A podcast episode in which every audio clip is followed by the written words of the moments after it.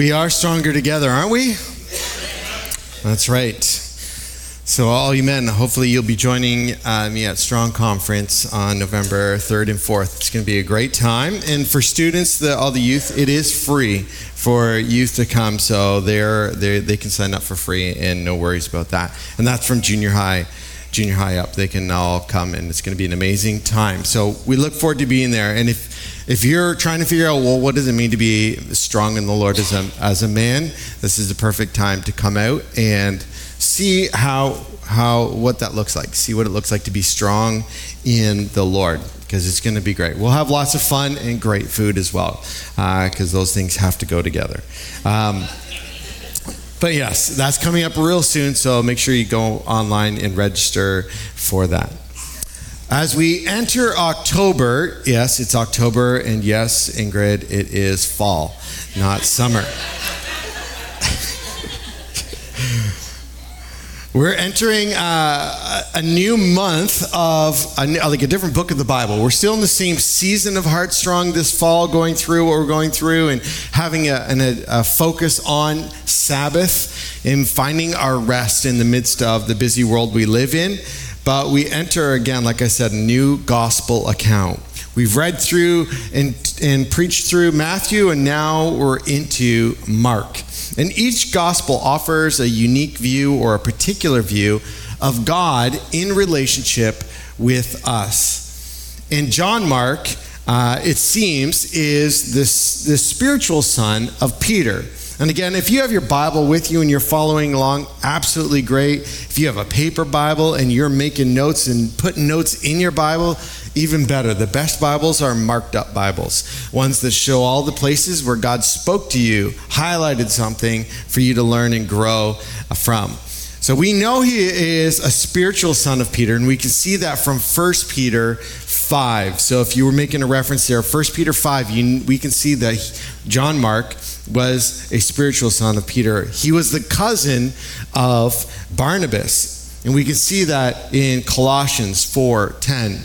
And we know that his mother, Mary, she hosted the infant church in her home in Acts 12 12. So there we can paint a picture of who exactly is Mark, right? Who is this guy named Mark that's writing the gospel? Because we we can get confused by all these people and their names and why they're there, and we only know them by their first names, and yet we've got these gospel according to them. And Mark's account seems to rely heavily on Peter as a source. Again, that makes sense being a spiritual son to Peter and, and following Peter around and being discipled by Peter. He was a writer for Peter, even. And we can see that in some external uh, sources from Scripture that speak to um, Mark being a writer, somebody who would write things down for Peter. The writing style and the themes, they match Peter's style and heavy emphasis on the cost of discipleship and serving. If you've read, uh, you know, first and second peter if you've read them you you realize how much Peter puts an emphasis on this is going to cost you. And it, it might actually even physically hurt you. It may even cost you your life to follow Jesus. He puts a heavy price on the fact that when we give up our rights to our life in Christ, it will have an effect on you.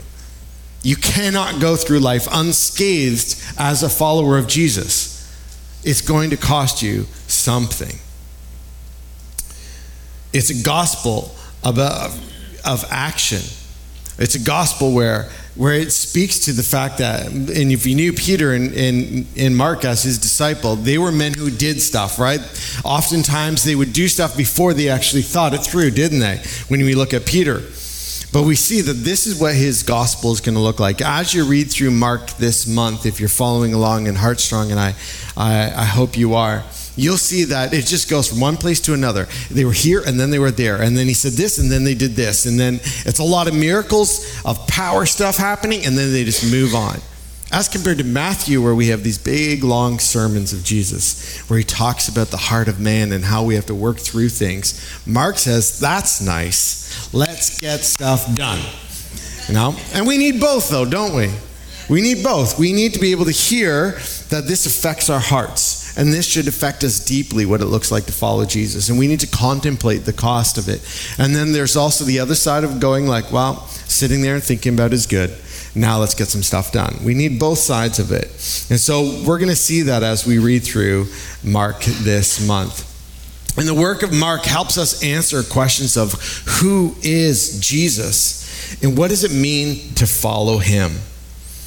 Read it with those questions in mind as you read through Mark this month. Who is Jesus and what does it mean to follow him? And for us today, we will explore this as we look to answer this question Do other people know whom you follow? Do other people know who you follow? Does your understanding of who Jesus is and what it means to follow him result in others knowing that you follow Jesus? Let's read how Mark starts his gospel. We'll read through chapter 1 of Mark, verses 1 to 11, if you're following along. And we usually read through the ESV version here. If you're watching, going through on a digital version, that's the, uh, the version that we're using. The beginning of the gospel of Jesus Christ, the Son of God. Well, he lays it out there for you right there, doesn't he? As it is written in Isaiah the prophet Behold, I send my messenger before your face who will prepare your way, the voice of one crying in the wilderness. Prepare the way of the Lord, make his paths straight. And John appeared, baptizing in the wilderness and proclaiming a baptism of repentance for forgiveness of sins. And all the country of Judea and all Jerusalem were going out to him and were being baptized by him in the river Jordan, confessing their sins. Now, John was clothed with camel's hair and wore a leather belt around his waist and ate locusts and wild honey. And while he preached, saying, After me comes one, or sorry, after me comes he who is mightier than I, the strap of whose sandals I am not worthy to stoop down and untie. I have baptized you with water but he will baptize you with the Holy Spirit.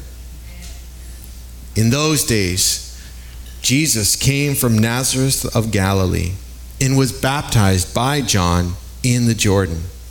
And when he came out of the water, immediately he saw the heavens being torn open and the Spirit descending on him like a dove. And a voice came from heaven You are my beloved Son. With you I am well pleased. Let's pray. God, we just thank you for Mark's gospel account. We thank you of the perspective that he will bring, inspired by you, writing out a gospel account of who you are, Jesus, what it means to follow you, the action it takes in showing that we're following you. And so, God, I pray that this month, as we read through it devotionally, as we talk about it in, in, in Heartstrong uh, on Zoom in the mornings and the evenings, as we, as we allow it to sink into our lives, even on Sundays as we preach through it, God, may it, it affect us. May it affect us in ways that makes it undeniable who we follow and who our lives point to that it points to you alone, Jesus. We pray this in your name. Amen. Now, this passage that uh, we're talking about here, it may seem like it's actually mostly about John the Baptist, where or John is the central character. But like it says, John was there and he was doing what? The very thing that we talked about, pointing to someone greater. He was sharing the good news of a Savior that was going to come. And when answering, uh, when it comes to answering the question, who does your life point to? Does it point others to, to Jesus or to point them to other places? Mark's gospel answers this question with three markers right away. Mark tells us through John that this, that Jesus is good news. There's one coming that's going to change everything. Mark tells us through John that it's new, but yet it's actually the fulfillment of something old. It was planned and prophesied by God. That's why he, he quotes Isaiah talking about someone who will come in the future. Jesus isn't just new on the scene and he's the latest fad in a whole string of saviors for Israel. He is the Savior, the one that everybody else is an imitation of.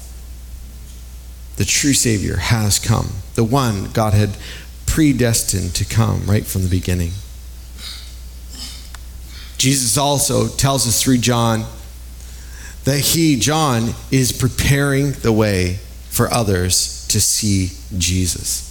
That's who John is someone who points to Jesus. And when it comes to pointing others towards Jesus, there's some questions that we can think about. Is what I believe and share about Jesus good? Do what people hear me talk about when I talk about Jesus, when I talk about my faith, when I talk about what it looks like following Jesus, does Jesus come off looking good when I talk about him? Do I continue the story? Do I see myself as part of a grander vision of what God has been doing since the very beginning? Since sin entered the world and Jesus said, I have made a way that's going to come do I find myself a part of this story? And do I accept that my life either clears or clutters others' ability to see Jesus? When they look at my life, does my life help point them to Jesus or to other things? Now, often, after getting this far in a gospel, into our discipleship, some of us mistakenly believe that our lives only point to Jesus if we're absolutely successful. If we've got all of our ducks lined up and everything that we do seems to be in total alignment with Jesus. And then we're like, yeah, yeah, I'm, I'm doing pretty good at pointing to Jesus. And when we seem to be off on that and we don't seem to be following Jesus quite perfectly and we make mistakes and we stumble along the way, we're like, man, I'm really bad at pointing people to Jesus. Let me, let me tell you something. It is true that our sin, that our falling short and our failures, they never honor Jesus. That's true. But they can be profound testimonies to show others who are lost in their brokenness, in their failings, how to turn to Jesus, how to trust Jesus, how to take ownership of what we do wrong and ask Jesus for repentance and forgiveness and strength for tomorrow. How we respond to our moments of brokenness, speak to a lost and broken world of the very thing that we ask them to do. Repent because the kingdom of God is here. If we live lives where everything we do looks perfect on the outside and that we never fail and we never take a misstep, then we do a disservice to the very people that we're asking to understand what repentance looks like. This is why John or Mark would write that John appeared baptizing in the wilderness and proclaiming a baptism of repentance for the forgiveness of sin. In that moment, John, where is he? He is present where God is needed most. He's in the wilderness. And you may think, wow, the wilderness, why is God needed there in the wilderness? Have you ever been in the wilderness? Spiritually or literally, have you ever been in the wilderness in your life? Is that not the very place that you would hope somebody is pointing you to, to salvation, to help, to where to go? Is in your wilderness, in your lostness? where everything around you doesn't seem to meet the needs that you have, that's exactly where you want someone who can point you in the right direction. But John is also not just present, he's also proclaiming how we must move towards God. He's not just saying that somehow up there there's going to be something for you. He's saying, and this is how you're going to have to access this. It's going to come at the cost of repentance it's going to come at you humbling yourself before God. It's going to come with you saying, I tried myself and I ended up in the wilderness. So John's present, he's proclaiming, but also John is promising hope. That God is so good that he will forgive your sins. He will right what is wrong. He will see that sin no more in you. You will be white again. You will be clean from the sin.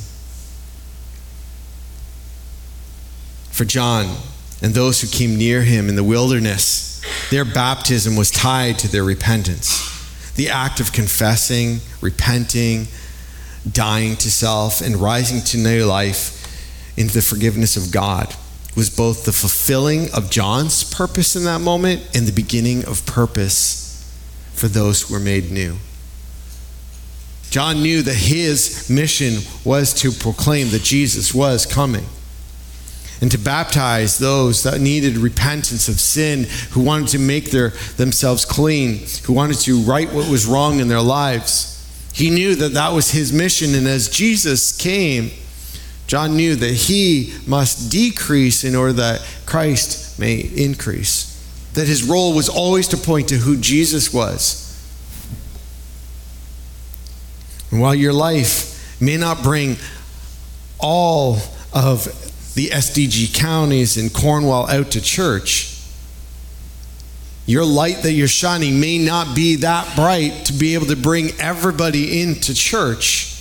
I wholeheartedly believe that if you are present where God is needed, if you are proclaiming in action and word how to move towards God, in promising genuine hope, people will listen. Those that can see your light will respond. So let your light shine in your circumstances. The good and the bad. When things are going great, point to Jesus. When things are going bad, point to Jesus. When you do well, point to Jesus. And when you don't do well, point to Jesus. In life, you are not responsible for the outcomes. You're not. You're not responsible for your friend's salvation. You're not responsible for your kid's salvation. You're not responsible for your parents' salvation, your sibling's salvation. You're not. You're only asked to be obedient and pointing them to who Jesus is and what he can do. That is what you're responsible for. Light shines, but Jesus lifts. And just like John, our light is going to point to Jesus from our unique vantage point and our unique style. Because when we look at John, right, what does it say about him in Mark 1 6? It says, John was clothed with camel's hair and wore a leather belt around his waist and ate locusts and wild honey. Well, well, there you go. If you don't think you can witness, if you don't think people want to listen to what you have to say, try putting on some camel hair, a leather belt, and eating wild honey and insects. And go out and spread the gospel. Because apparently it works, right? Apparently it works really well. John was certainly unique, wasn't he? Certainly unique. I'm unique. You're unique. Ingrid, well, she's great.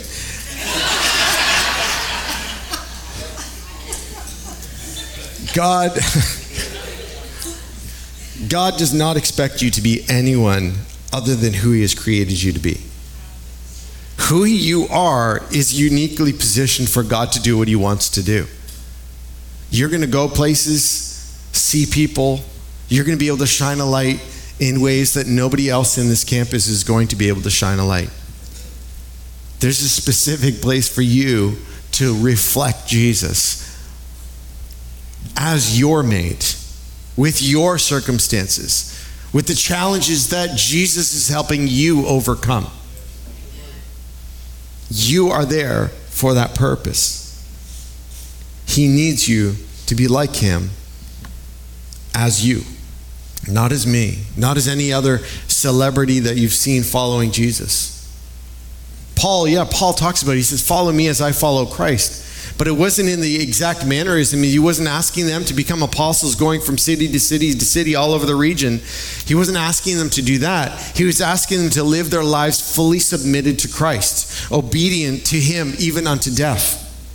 To say, everything I have is not mine, it's actually His. And I'm not going to be a burden on anyone at all in my life. I'm going to lift people up, not tear people down, not weigh people down. If people want to support me, I'll only let them support me if it's not a burden to them. That's the type of following he asked people to do as he followed Christ. There's another lesson for us with crazy John the Baptist. For John, he used all of his possessions, how limited they were, the stuff that was a part of his life camel's hair. I don't even know how you use that. A belt in a crazy diet. He used who he was, the conditions that he chose to live in, the distractions that he got rid of in his life so his sole purpose could be pointing to Jesus. Even with the few things that he had, they were to point to his ultimate purpose to glorify God to lift Jesus up. And the stuff that we can have we have it can be anything. It can be your physical attributes. It can be acquired skills that you have. It can be the material possessions that you you gain over time. It can be your spiritual gifts that, that God has given you with. It'll be your life experiences that you have and that nobody else has, or the natural abilities that you have that are unique to you. That's all the stuff that we gain over our lifetimes. Some of that stuff, even though we think, man, I don't have a lot materially, but all that other stuff that we have is a wealth of stuff. So when people see the stuff that you have, the stuff that you're made of, whether it's a little or a lot, where does it point them? Where does it point them? The pitfall is when our, our possessions and our stuff they take precedence in our lives. And they're positioned for people to focus on not to point them to jesus but just to focus on the fact that you have it. That you made it. That you got it. And if they see anything past our stuff it points solely to us. Whereas the opportunity is in people seeing purpose in what God has gifted us with is, and is in us that points to Him, that speaks of the sacred and holy that's beyond our limits. So, what does it look like not to allow our stuff to become the driver of our hearts? Not for us to live looking that everybody's got to see the things that I've accumulated, the way I'm living my life, how everything is all put together and see that I'm successful, how does it look for us to not live that way, not driven by that? What does it look like for us to use but not abuse all that God gives us as gifts? It looks like actively knowing the work is finished on the cross, that you add nothing to it, that none of your material possessions are going to be the thing that saves. They're not going to be the thing that wins the day. Jesus has accomplished everything that needs to be accomplished on the cross. It is finished. It looks like humbly allowing the Holy Spirit to give you a posture that's similar to John. Because in Mark 1 7 saying, it says, He preached, saying, After me comes he who is mightier than I, the straps of whose sandals I am not worthy to stoop down and untie. What posture do we take with Jesus? What posture do we take when we, we reflect Jesus or we point to Jesus? Does he have such an elevated place in our lives where we look at it and go like, man, if he walked in the room, I couldn't even take off his shoes for him. He's so holy. He's so he's so set apart that he he's so amazing that I'm not even worth doing that. I can't even be the valet for his car. I can't do anything for him because he is God. That's how much greater he is. Do we take that posture? Even as people see the physical attributes, skills, possessions, your spiritual gifts and abilities, do they also hear and see a message in humility pointing to Jesus of Nazareth, the Son of God, the head of the church, and our soon and coming King? John was clear that his purpose was in response to who Jesus was. Even though we see John actually leading the way, that he began his ministry before Jesus began his, but he knew that his ministry was actually in response to who Jesus was. He was a forerunner of something much greater. So, like John, we can be lighting the way for others, pointing to Jesus. And again, we do so by being present where God is needed most. Whether close to the kingdom or completely lost, it's still a wilderness. And we are needed to be present. We are needed to be proclaiming how, mu- how we must move towards God in repentance speaking of who God is should include the fact that we need to repent for our sins, turn to Him, and trust Him for salvation. John preached repentance, and God calls us to repentance. So we proclaim repenting. The third one, promising hope, because God is so good and He will forgive your sins. Chains will be broken lives will be healed, eyes will be opened because we reveal who Christ is. So let's be careful that our stuff isn't all other people see.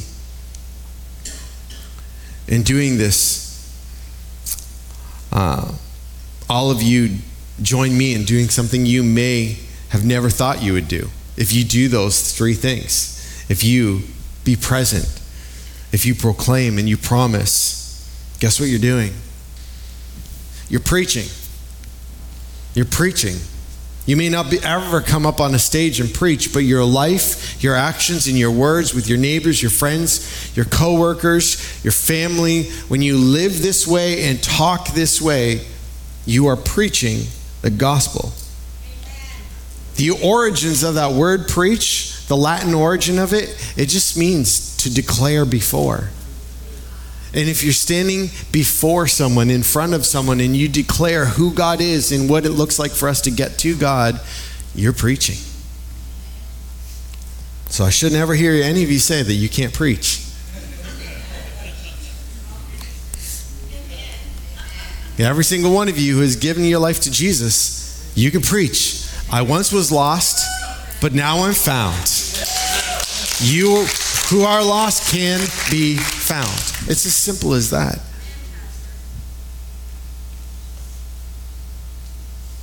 I've always told young people uh, who are working their way up and trying to figure out what it looks like to be in ministry. I've always uh, told them in all situations, you got to be ready to preach, pray, or die at a moment's notice. Preferably one of the first two. But in our walk with Jesus, we have to be ready to declare who He is, pray, or sacrifice for who He is. That's just the way it is when we follow Jesus. And it's not, it's it's it's not something we sign up for that that's like that's the fine print. No, that's the bold print. That's the joy of saying, I get to do this on behalf of Jesus. He's chosen me to be an ambassador of His gospel message. That's amazing. When God uses the light of Christ in you to get someone's attention, make sure you figure out how to point them to where that light comes from. Point them to Jesus. For you, again, this might be in friendships, could be in a mentoring relationship that you have with someone, could be in coaching, it could be in, as a parent pointing your children to Jesus as a leader, in the community, are here at church, could be serving in different ways. As unique as we each are, we're going to have that many unique opportunities to point to Jesus. Because becoming heartstrong is always being prepared to point people to Jesus. Let's not be all that others can see. Let's also not create more barriers for others when we are called to clear the way for others to come and see Jesus. And one way that we have, as a campus, um, seen God moving in our community and how God has been using us and being a light in our community is how we minister to those in need. Through our mobile mission and through the various ways that each of you uh, carry on that work in caring for those who need help. Our campus has been a, a healing presence in the community as we minister both to basic needs and to heart needs. And you can see that as you do so, God is doing something in our community. That this place is a place of healing and wholeness for people. And when we are faithful with a little, when we do what God is asking us to do with a little, we prove that we'll be worthy to handle more. And from that regard, God has opened the doors for more for us. We recently been able to upgrade uh, our storage space that we use for some church items, but also use as our, our base of operations for a mobile mission uh, to be able to handle more items. Why? Because we believe that God has a lot more for us. Not to keep, but to give away. That God has a lot more stuff that He needs us to use in order to point to Him. This past uh, week on Thursday, I just received 12 bins worth of merchandise from our Life Center care facility up in Orleans. And if you, I, I wish I, I, put a picture up, but if, if you knew how big these bins were, they are like this square, like both ways, six feet tall. Each one each one with a couple hundred kilograms worth of, of merchandise in it that we've received to be able to give away. And that's just the beginning. That's just the start. There's always going to be more of where that came from. We also have agreements in place with Matrix locally to start receiving merchandise from them soon. And as well as other partnerships with community members in the region to ensure that we can continue to show God's love in tangible ways. God is, seems to be using this church to speak to the down and, and those that are downtrodden and hurting and broken. Amen. God seems to be using us to speak to people that everybody else wants to forget. Our choice is how do we want to respond to God using us to be a light that way? How do we say, God, you seem to be giving us this stuff? How do we use it to point to you? How do we say, like, here's all this stuff? It's because of Jesus. How do we do that? It's going to play out in a lot of different ways where we're going to need to we're going to need to work on as a group, as a community, how to let this outflow from us. It's going to look uh, it's going to look it's going to look like some of us who have community relationships to be able to partner with other charities and be a blessing to them as they pour out. It's going to look like us needing to, to uh, take mobile mission and expand its impact to be able to reach more places. It's going to take a, little bit of work on our part because God is putting things in our hand, He's putting stuff in our laps to point others towards Jesus. Many of us are going to need to be a part of making this work from helping do all that, form those strategic partnerships with other charities, to sorting the merchandise that we get and putting it in the right places to get into the right hands, to distributing it to those in needs. This will be a church family effort to be able to do this. And to start, the first need that we're actually going to have is for some strong help to move out of our current small little storage units. Those we have the little ones with the little lockers with the slide up doors. We have a couple of those. We're going to need some people to help move us out of those things and into our larger storage space um, so that we can cancel the contract with the little ones and move over.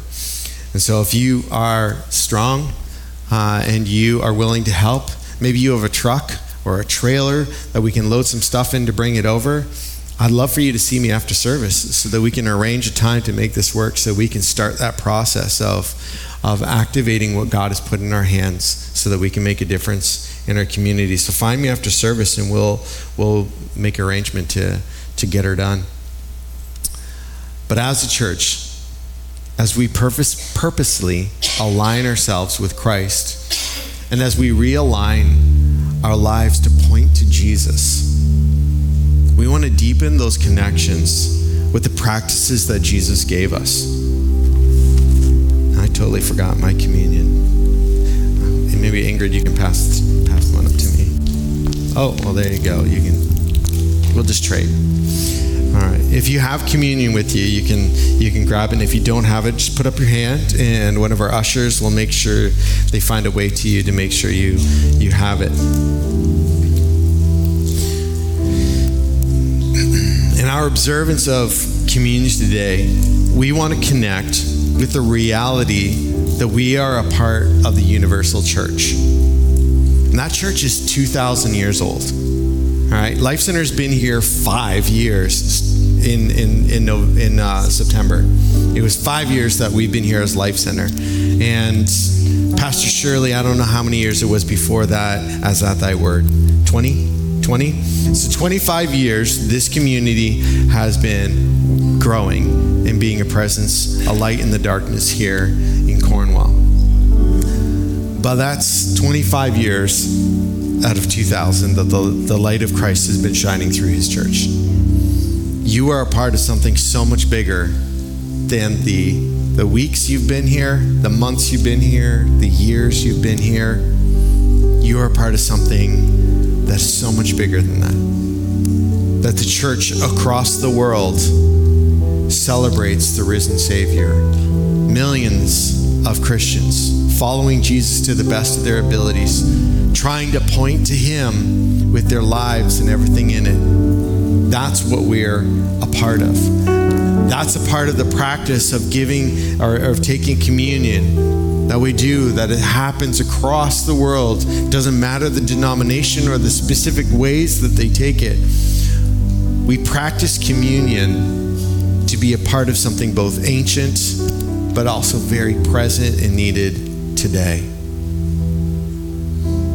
they came to remember the life, the death, and then the resurrected life of Jesus Christ of Nazareth, the Son of God, and the substitution for our sin. And in doing so, we not only look back, but we cling to what He is for us today. And we look forward to the moment when this is shared with Him in person because he said, Do this. I, he said, He will not partake of this meal until we are together again.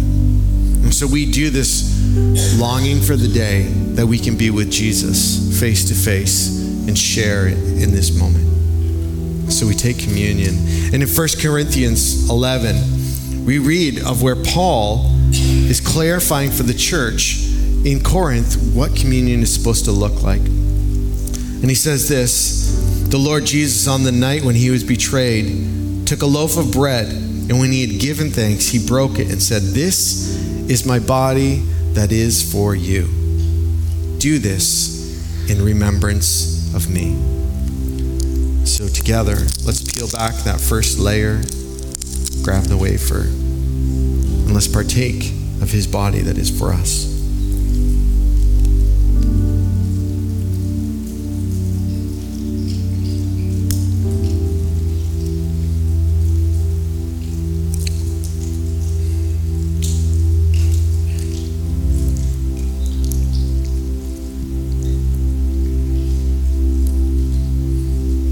same way, he also took the cup after supper, saying, This cup is the new covenant in my blood. Do this as often as you drink it in remembrance of me.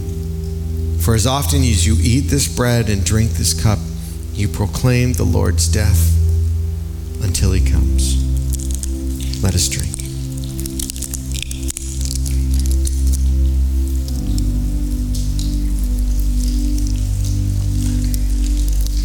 God, we thank you for your love shown to us in Jesus. We thank you for his life and his ministry, his sacrificial death upon the cross for the redemption of the world, and for raising him to life again. We thank you for the symbol of your transforming love.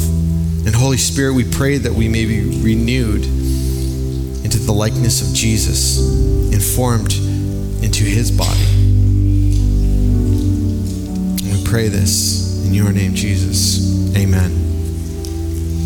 And as it would be throughout communion, through uh, out the ages, uh, with communion, the church would often do something like reciting the Apostles' Creed, a way of tying our beliefs into the remembrance of what Jesus has done kind of repentance and acclamation of, or, uh, of what Jesus brought to us.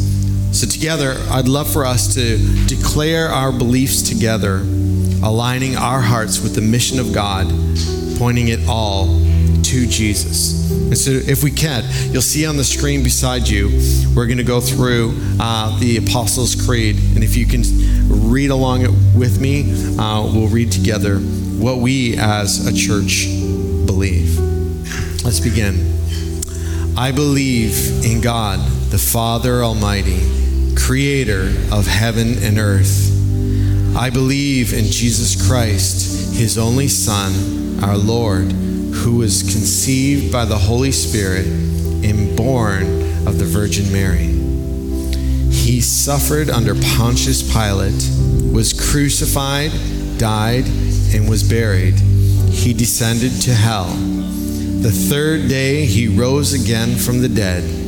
He ascended to heaven and is seated at the right hand of God, the Father Almighty. From there he will come to judge the living and the dead. I believe in the Holy Spirit, the Holy Catholic Church, the communion of saints the forgiveness of sins, and the resurrection of the body, and the life everlasting. Amen. Amen. May we point to Jesus with all that we are, all that we have. May it point to who Jesus is. May we proclaim repentance, and may we promise a hope in Jesus and life in Him.